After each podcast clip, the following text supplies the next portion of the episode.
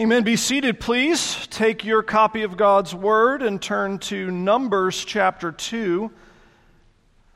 For those visiting, I'm going to be reading in the ESV. And while you're turning, last week was uh, your chapter that got all the accountants and genealogists excited.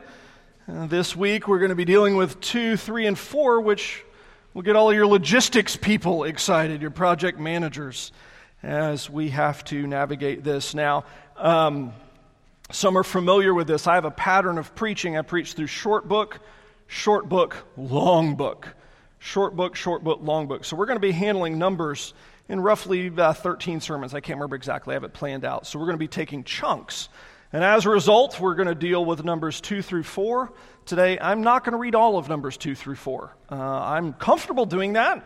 Um, I have no problem reading 145 verses straight. I suspect that might tax you a little bit. Um, so we're going to read just snippets of each chapter, I should hopefully be able to direct you well as to where we're going. So we're going to start Numbers chapter 2, verse 1. And you're going to notice this chapter is a pattern, which is why I'm uh, reading the first one and a half cycles of it. The Lord spoke to Moses and Aaron, saying, The people of Israel shall camp, each by his own standard, with the banners of their fathers' houses. They shall camp facing the tent of meeting on every side. Those to camp on the east side toward the sunrise shall be of the standard of the camp of Judah by their companies. The chief of the people of Judah being Nahshon the son of Amminadab. His company is listed being 74,600. Those to camp next to him shall be the tribe of Issachar the chief of the people of Issachar being Nethanel, the son of Zuar, his company as listed being 54,400. Then the tribe of Zebulun, the chief of the people of Zebulun being Eliab, the son of Helon, his company is listed being 57,400. All those listed of the camp of Judah by their companies were 186,400. They shall set out first on the march. On the south side shall be the standard of the camp of Reuben by their companies. The chief of the people of Reuben being Elizur, the son of Shedeur. His company is listed being 46,500. Flip over a page, most likely to Numbers chapter 3, and we're going to pick up in verse 40. Numbers chapter 3 verse 40. And the Lord said to Moses, List all the firstborn males of the people of Israel, from a month old and upward, taking the number of their names. And you shall take the Levites for me. I am the Lord, instead of all the firstborn among the people of Israel, and the cattle of the Levites instead of all the firstborn among the cattle of Israel. So Moses listed all the firstborn among the people of Israel as the Lord commanded him. And all the firstborn males, according to the number of names from a month old and upward, as listed were 22,273. And the Lord spoke to Moses, saying, Take the Levites instead of all the firstborn among the people of Israel, and the cattle of the Levites instead of their cattle. The Levites shall be mine. I am the Lord. And as the redemption price for the 273 of the firstborn of the people of Israel, over and above the number of the male Levites, you shall take five shekels per head. You shall take them according to the shekel of the sanctuary, the shekel of 20 gerahs, and give the money to Aaron and his sons as the redemption price for those who are over. So Moses took the redemption money from those who were over and above those redeemed by the Levites. From the firstborn of the people of Israel, he took the money, 1,365 shekels, by shekel of the sanctuary. And Moses gave the redemption money to Aaron and his sons, according to the word of the Lord, as the Lord commanded Moses. The Lord spoke to Moses and Aaron, saying, Take a census of the sons of Kohath from among the sons of Levi by their clans and their fathers' houses, from 30 years old up to 50 years old. All who can come on duty to do the work in the tent of meeting. This is the service of the sons of Kohath in the tent of meeting, the most holy things. When the camp is to set out, Aaron and his sons shall go in and take down the veil of the screen and cover the ark of the testimony with it. Then they shall put on it a covering of goatskin and spread on top of that a cloth of all of blue, and shall put in its poles. And over the table of the bread of the presence they shall spread a cloth of blue, and put on it the plates, the dishes for incense, the bowls, the flagons for the drink offering, and the regular showbread also shall be on it. Then they shall spread over them a cloth of scarlet, and cover them with a covering of goatskin. And all shall put in its and sorry, and shall put in its poles.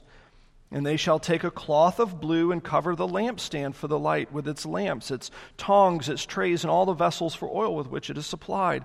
And they shall put it with all its utensils in a covering of goatskin and put it on the carrying frame. And over the golden altar they shall spread a cloth of blue and cover it with a covering of goatskin and shall put in its poles. Let's pray. That's where we're going to stop. And Lord, we do thank you for your word. And as with all of these difficult type passages, we thank you for passages that um, show us our need for your spirit. And we ask that he would be pleased to speak, that uh, we would listen for Christ's sake. Amen.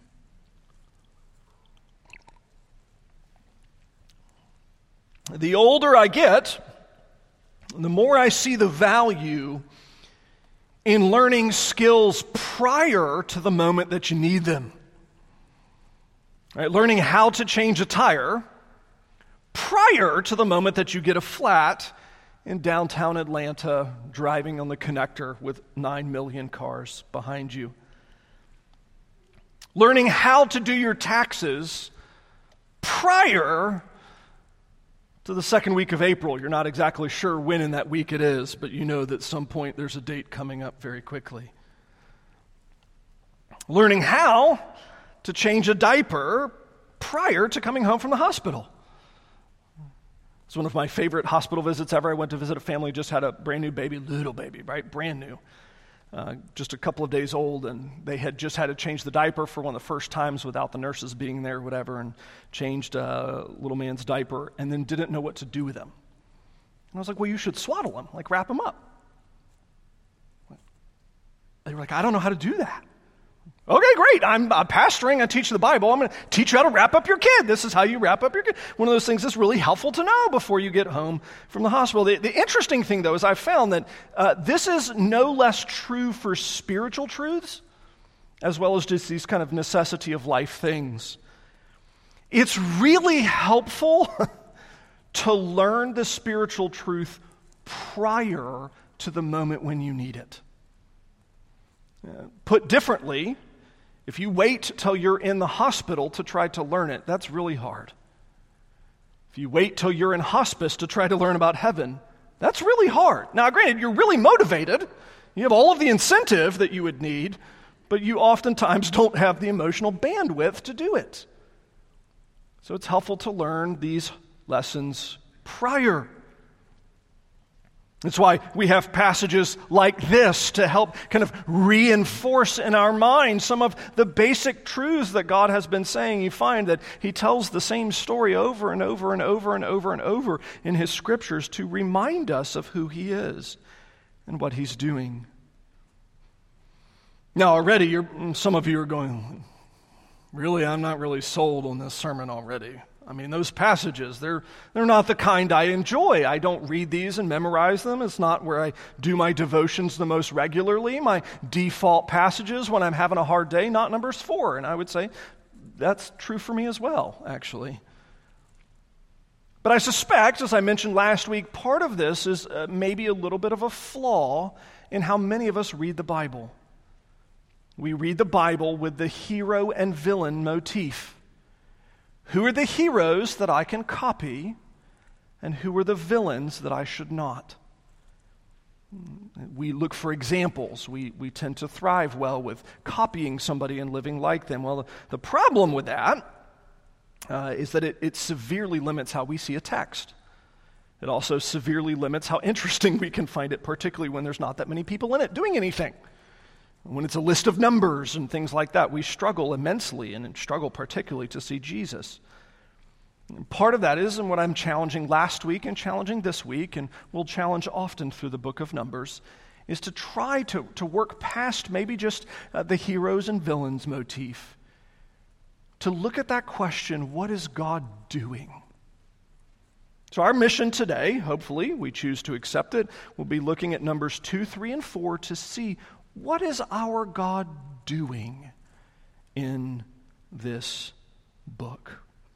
Well, Numbers chapter 2 starts out with our most gripping part of the passage. Uh, a logistics list. Some of you have done this professionally. It's just organizing people, it's uh, getting them to stand. In fact, actually, it probably more closely lines with our military parades, getting right people to stand in the right place at the right time. It's all about people moving. Which, again, for many of us is why our ears kind of cut out, but we're missing an important point. What's happening in the beginning of Numbers 2 is God is already explaining to his people look, you're in Sinai currently. You're out in the wilderness. You're out in the middle of nowhere, separated from everyone and everything except for God Himself. He's been dwelling on a mountain. Now he's dwelling in his house of meeting and has been conversing with his people, teaching them who he is, teaching them what they should believe, teaching them how they should obey. But he's been very upfront. They're not going to stay there forever. In fact, right now, at this point in the story, they're just campers, they're pilgrims. They're on an extended camping trip that's going to turn into a military conquest. And God is beginning to organize the conquest. That's what Numbers chapter 2 is, is he's logistically arranging everybody for how this camp of roughly two and a half million people will traverse the desert until they're able to invade the promised land. Now, the interesting thing is really how he arranges them. We read just the first part, but it's uh, arranged on a north south for you, east west. Got that right? Backwards, I think. Arrangement of the tribes three on each side, with the three most important in the front, the three kind of least important on the top, and kind of working around in a circle. So that you have uh, the tribe of Judah in the center, really at the, the functionally at the gate, uh, the entrance to the tent of meeting where you work down to the south, where there's three tribes, tribes that were produced from the concubines and servants and cursed tribes. Uh, Reuben's tribe is there, that's the one we read. Where you move around to the west, uh, where you have, uh, at this point, not Rachel, only the other sisters' sons, and then to the north, again, with the concubines, you have all 12 tribes laid out in a grid three, three, three, and three a perfect square 12 tribes, three per side. Now, interestingly, inside that square is something significant. That the very center is God had laid out a plan where whenever they traveled, wherever they went, whatever journey they went on, whichever battle they had to fight, the Lord Himself would dwell in the midst of them. So you had three tribes, three tribes, three tribes, three tribes, but in the very center, there weren't tribes. There was God's house. Because even in his geography lesson, he was teaching them that no matter where we travel, that no matter where we go, if you are in what we would find eventually in Christ, if you are a child of God, he always goes with you, He's in the midst of His people. He lives there with them. He dwells right there with them in the center, kind of again, as an object lesson for all of Israel that no matter where they went or what they did, God was to be the, the middle, the center, the focus of everything that they did. Now, geographically, there was one other kind of really significant point that we haven't talked about yet. You had three tribes, three tribes, three tribes, three tribes, with the, the, the tabernacle in the middle, but there was something in between them. You see, this is the thing that we kind of oftentimes forget as New Testament Christians Uh, because God has uh, spent all of his wrath on Jesus, we know there's only affection for us. Uh, many of us incorrectly presume that he's safe. Many of us kind of incorrectly presume that he's like that really kind of uh, sweet and friendly grandfatherly gentleman, you know, that always gives an encouragement and it kind of, you know, ruffles your hair a little bit and, you know, gives you that little bit of, you know, pick me up that you need through the day. We have forgotten that the primary kind of starting point of the entirety of the Old Testament is to showcase that God is big, He is mighty, He's powerful and he is tremendously scary. It's going to kind of be the backdrop for when Christ shows up. And they actually have this established in the geography of how Israel was laid out. You had God in the middle, you had his people around the outside, but something always had to be in between, which is where the priests lived. You had the priests that lived. In fact, actually, there are three tribes of priests that live on the north side, the west side, and the south side. But in the, the very entrance to the tent of meeting, it's where Aaron and his family lived. Those that would handle the most holy, but their job as priest was to be the buffer between God and man. In fact, your English language doesn't tend to translate it very well because in the Hebrew, the, the idea of their service uh, it had the idea of that they were guards, and one of their primary tasks was to kill anybody that tried to get into the tabernacle. You see, God's presence was so real. God's presence was so localized. God's presence was so incredibly with them that you couldn't just go running through the building. Can you imagine that? You're a young parent Maybe lost a little control of your five year old, it happens. Five year old's being exceptionally naughty and takes off for the tabernacle. Right? What a bad day to be a priest. Because what's their job? Is to stop the kid, and if they can't, they have to kill him first. Because God's presence was so holy, so real, so present. That is a life and death matter. You see, the problem here is, again, you already get to see is that many of us are going, well, I, I wish it were like that today in some sense because they could see it at least. Right? They could go see the house and know well our god is there. I know he's i know he's with us because we can see where he lives. But today i, I can't see my eyes aren't attuned to those sorts of things. But, friends, what this is doing is it's preparing us for the arrival of Jesus Christ. I suspect this is one of the chapters that John has in mind when he began to write his gospel. It's where John chapter 1 begins. In the beginning was the Word, the Word was God, the Word was with God, He worked through and He tabernacled among us. He dwelt among us. He lived among us. He is human. Christ has put on humanity. What's happening here again is this idea that's introduced in Numbers chapter 2 that no matter where God's people go, that no matter what difficulty God's people have, that no matter what sort of conflict they have, no matter what sort of turmoil they have, no matter where they're taken in their journey, that their God goes with them. That idea is introduced, but it doesn't come to its full realization until the New Testament, where Jesus steps inside and says, I'm going to become man, and I'll never stop being human ever again. You can never say your God has left you or forsaken you. He's human even now. In fact, actually, he would go so far as to promise that. I'll never leave you. I'll never forsake you. You will be joined with me, united with me for all time and even after time ceases to exist.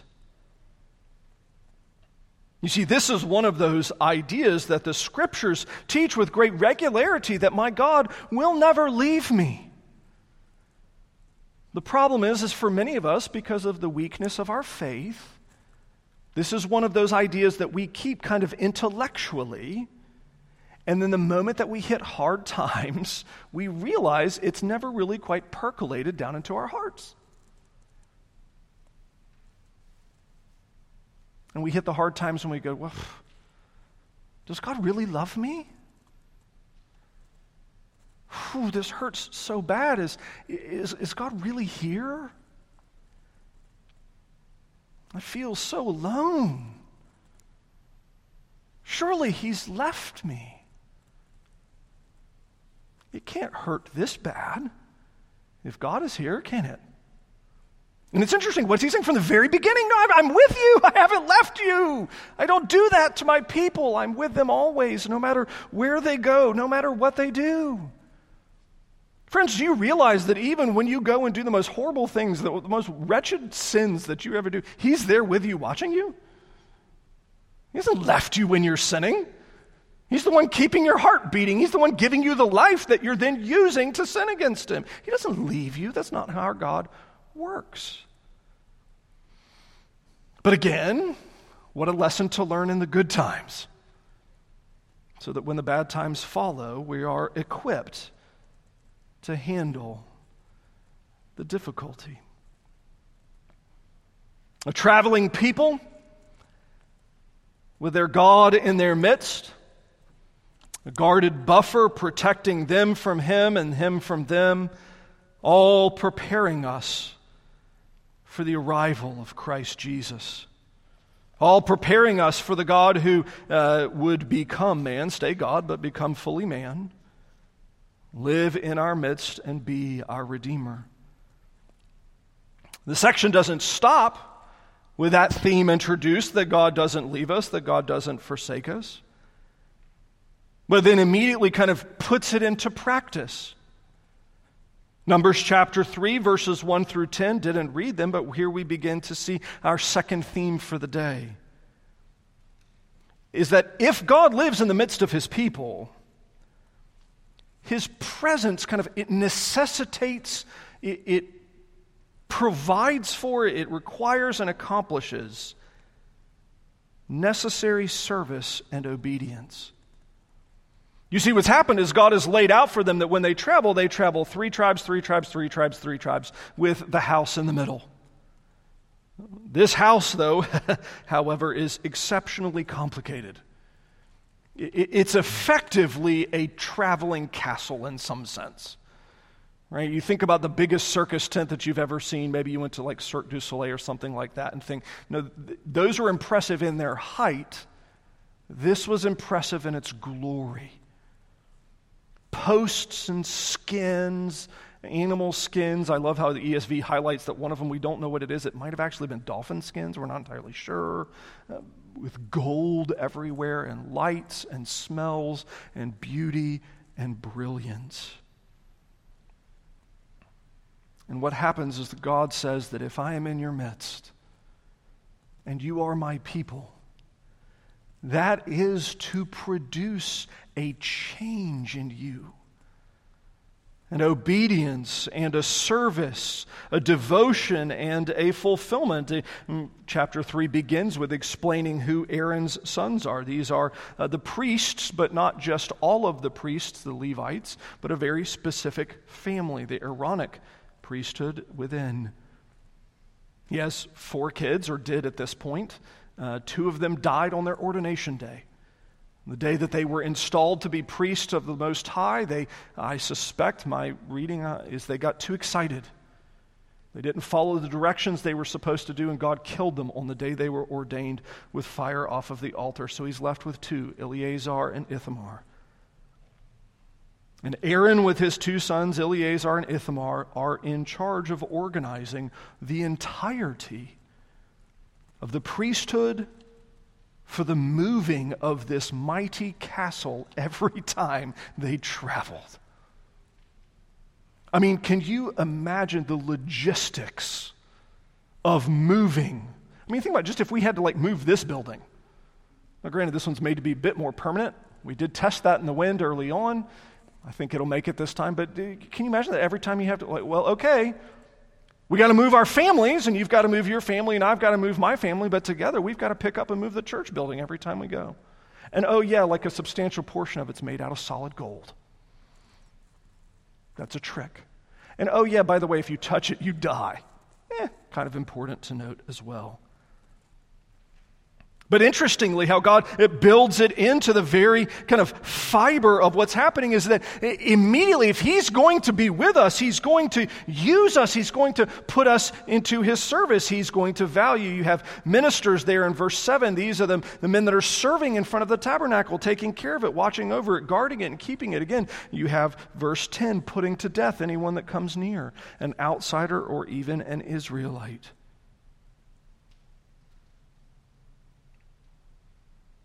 He's teaching his people the value of obedience in that connection with his presence. Now, I want you to understand this. We do not obey and then God loves us. That is not how it works. That is called a false gospel, and that is wrong. It is not, I obey, I am a good person, and then God loves me. That's evil. Don't believe that. That's a lie from hell. However, if you reverse the order, God loves me, and therefore I'm going to obey, you get a really rich and robust faith out of that. The Lord loves me and He takes care of me. He keeps all of those promises that were introduced in Numbers chapter 2. Therefore, I'm going to obey Him. I'm going to devote my life to fulfilling His commands and keeping them. He's teaching His people already just the value of obedience. That to be in the presence of God is to be called to obey Him. Now, hear that again. To be in the presence of God means to be called to obey Him. And I might, again, challenge for some of us the kind of broadly evangelical background that some of us have grown up in, where we were taught that Christianity exists for my experience. We were taught that Christianity exists primarily for my emotions. it's a form of therapy that helps me make it through my week. Right? I, don't, I don't make it through my week if I'm not in Christ, if I'm not in worship, if I'm not in prayer meeting. And I love all of those ideas. I agree with all of them. But it's so far down the list in terms of I'm in Christ so that I will obey, so that I will live according to his law. Many of us, you remember that Ephesians 2 passage that you love so much, where it lays out the beauty of the gospel so clearly. You're not saved by works so that no one can boast. But then what's the next sentence that he immediately turns to? So that you will do the works that he's prepared in advance for you to do. It's, it's the consequence of being in the presence of God that if you, if you know God and if you love God and if you've been transformed by God and changed by God, you are to obey him. It is amazing how easy it is for us to stop talking about obedience. Friends, I'll say it just kind of bluntly. Obedience is not, it's not up for negotiation. I mean, we read those chapters in Romans where they're like, well, I'll sin more so that grace will abound. And go, well, nobody actually says that. But then in our own heads, we'll think, well, I mean, I don't have to obey. I'm forgiven. That's literally what the Bible's talking about.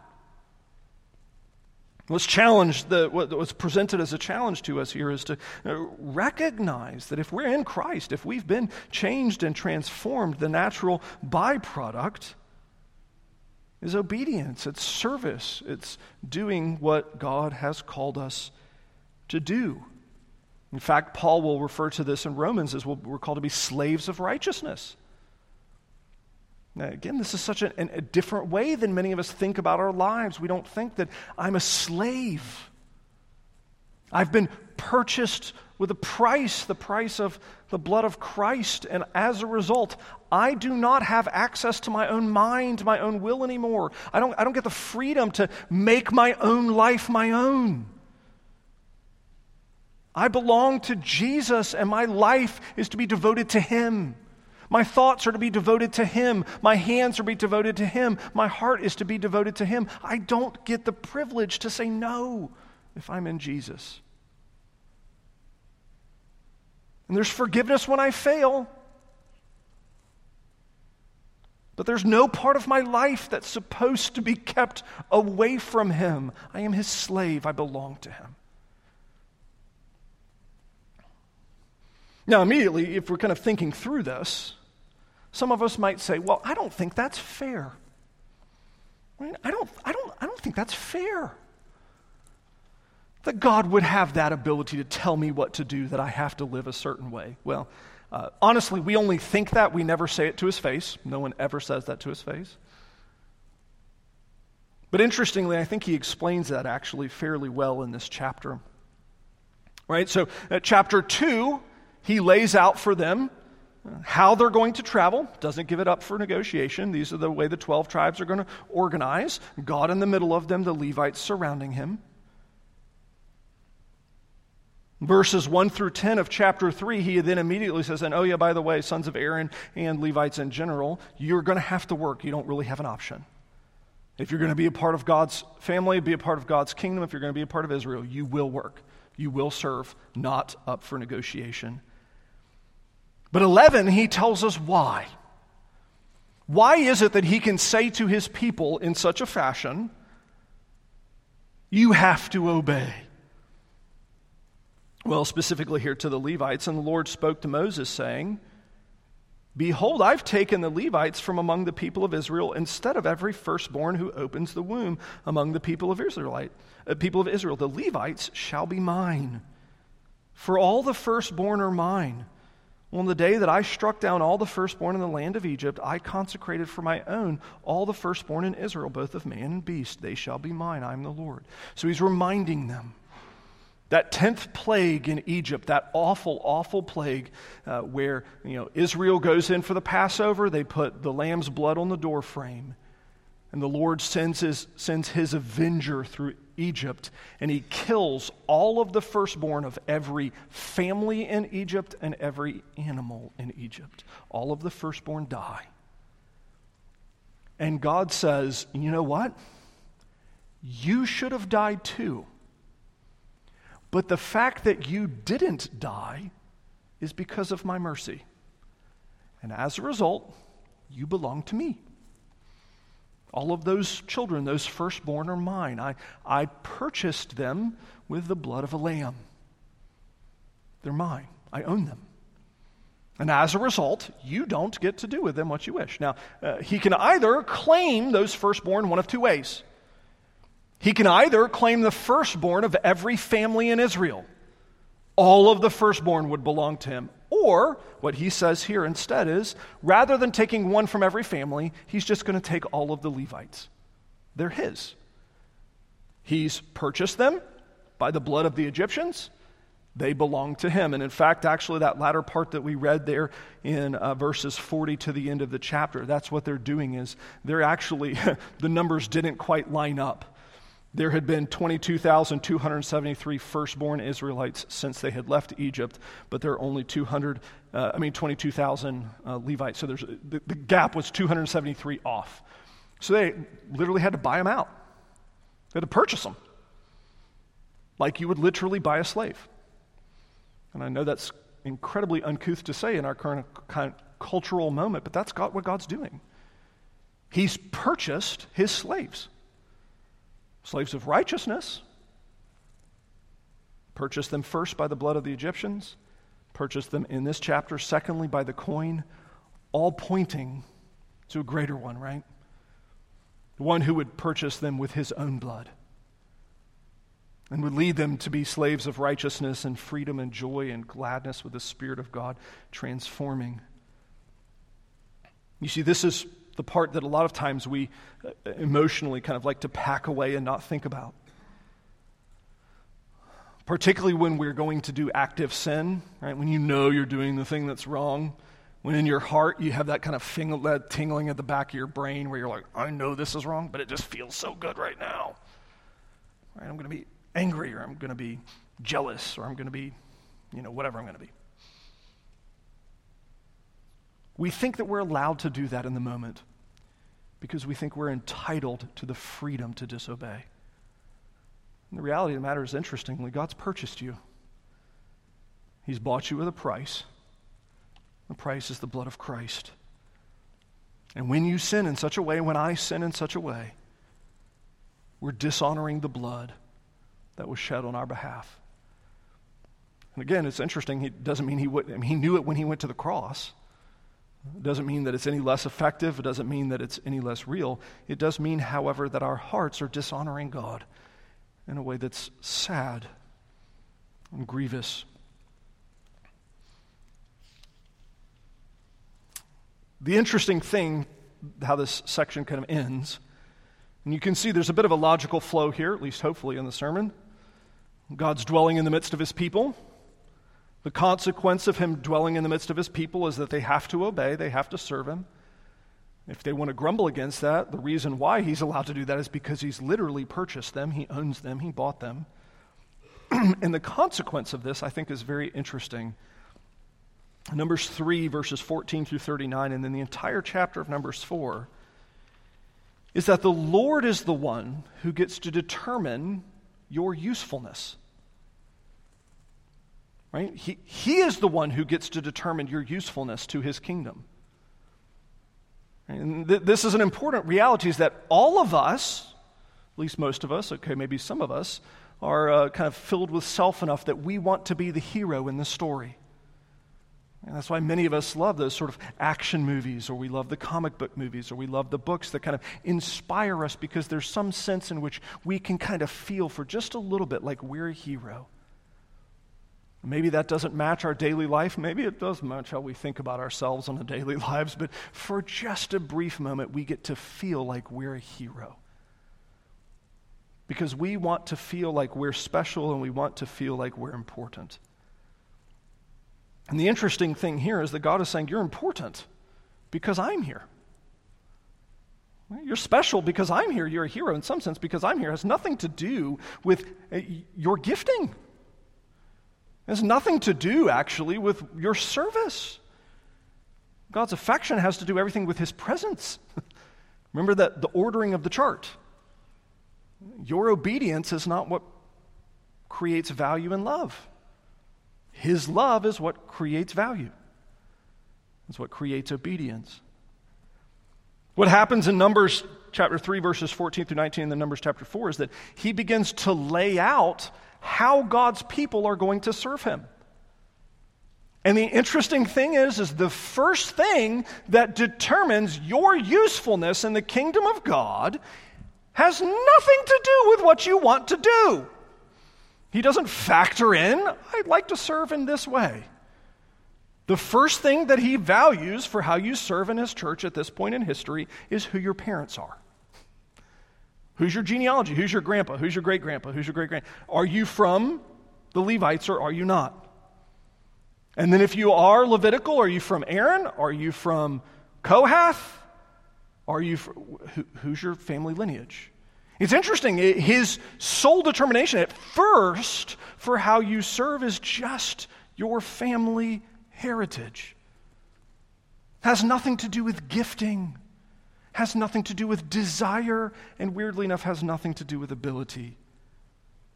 And I suspect this might actually, again, be a little bit of a, a healthy corrective for us today. So much of our church service is motivated by our desire to, in some sense, and I'm going to be a bit just blunt, in some sense, by our desire to be the hero and to do what makes us feel good and makes us feel valuable. And the interesting thing is, when it comes time for, weirdly enough, the priests to work, it has nothing to do with their abilities. It has everything to do at first with their family heritage.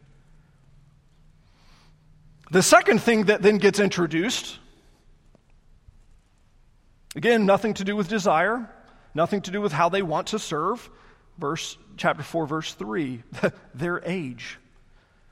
So if you're from the tribe of Levi and you're from the age of 30 to 50 years old, you were immediately conscripted into service, unless you had kind of like a genetic deformity that would rule you as unclean. If you had like a, a you know, hand that would, was deformed or something, you couldn't serve because you were unclean. You, you automatically went into service, whether you liked it or not, had nothing to do with your desire, had everything to do with God deciding how his people would function. So, all men from 30 to 50, if you were from the tribe of Levi, unless you had some sort of deformity that ruled you out of Christian service, you obeyed in these ways. And the tribes did not have all the same task. Aaron and his sons packed up all of the most holy things. They were the only ones that were allowed to see the Ark of the Covenant. They were the only ones that were allowed to see the stuff that was behind the curtain that blocked everything off. The, Co- the Kohathites were the ones that carried um, all of the important things, and the other two tribes, Gershon and the Merari, um, they carried all the heavy things. they were basically just the, the, the pack mules, really. They had wagons that they carried all of the heavy things in, but all of the important things were handled and packed by Aaron and his sons, and then the important things were carried by the Kohathites. And if you wanted to kind of feel special, guess what? It had nothing to do with what you got to do, whether you were born into that family or not.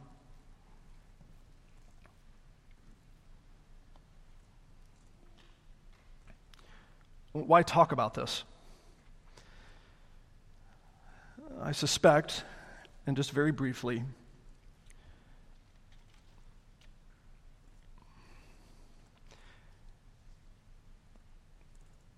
the strengths and weaknesses of a church usually and i don't mean like an independent like individual like congregation like us i mean like an era of the church. The strengths and weaknesses of an era of the church usually are not visible during that era they're visible years removed. And so it's easier for us to look back on the saints 50 years ago, 100 years ago, 200 years ago, 300 years ago, and to be critical of them because we can see their failures, but we cannot see our own. So that it's easy for us to look back at our roots as a Southern Presbyterian denomination and say, you know, in the 1830s, 1840s, 1850s, we really got it wrong. Like, we really got it wrong. When Girardeau brought a slate full of elders to be ordained, African American elders to be ordained, uh, they should have ordained them. They're good men, qualified. They should have ordained them. We didn't do it, we, we botched it. And it's easy for us to be critical of them. I suspect, humbly, I suspect that in 200 years from now, when they're looking back on the American Christianity movement and this time, the thing they're going to be able to say is that was a generation or series of generations of people that loved themselves so much it poisoned their understanding of the Bible. It, it, generation after generation after generation of people that are just in love with ourselves. And the problem is, is I would love to say that oh, that's not me. That's not me. I don't, I don't do that.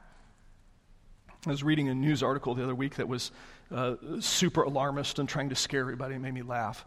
Uh, but the argument was, in essence, that basically all of us uh, eat every week um, the amount of plastic equivalent of like two matchboxes or something because it's just in the water and it's in the food and it's in the air.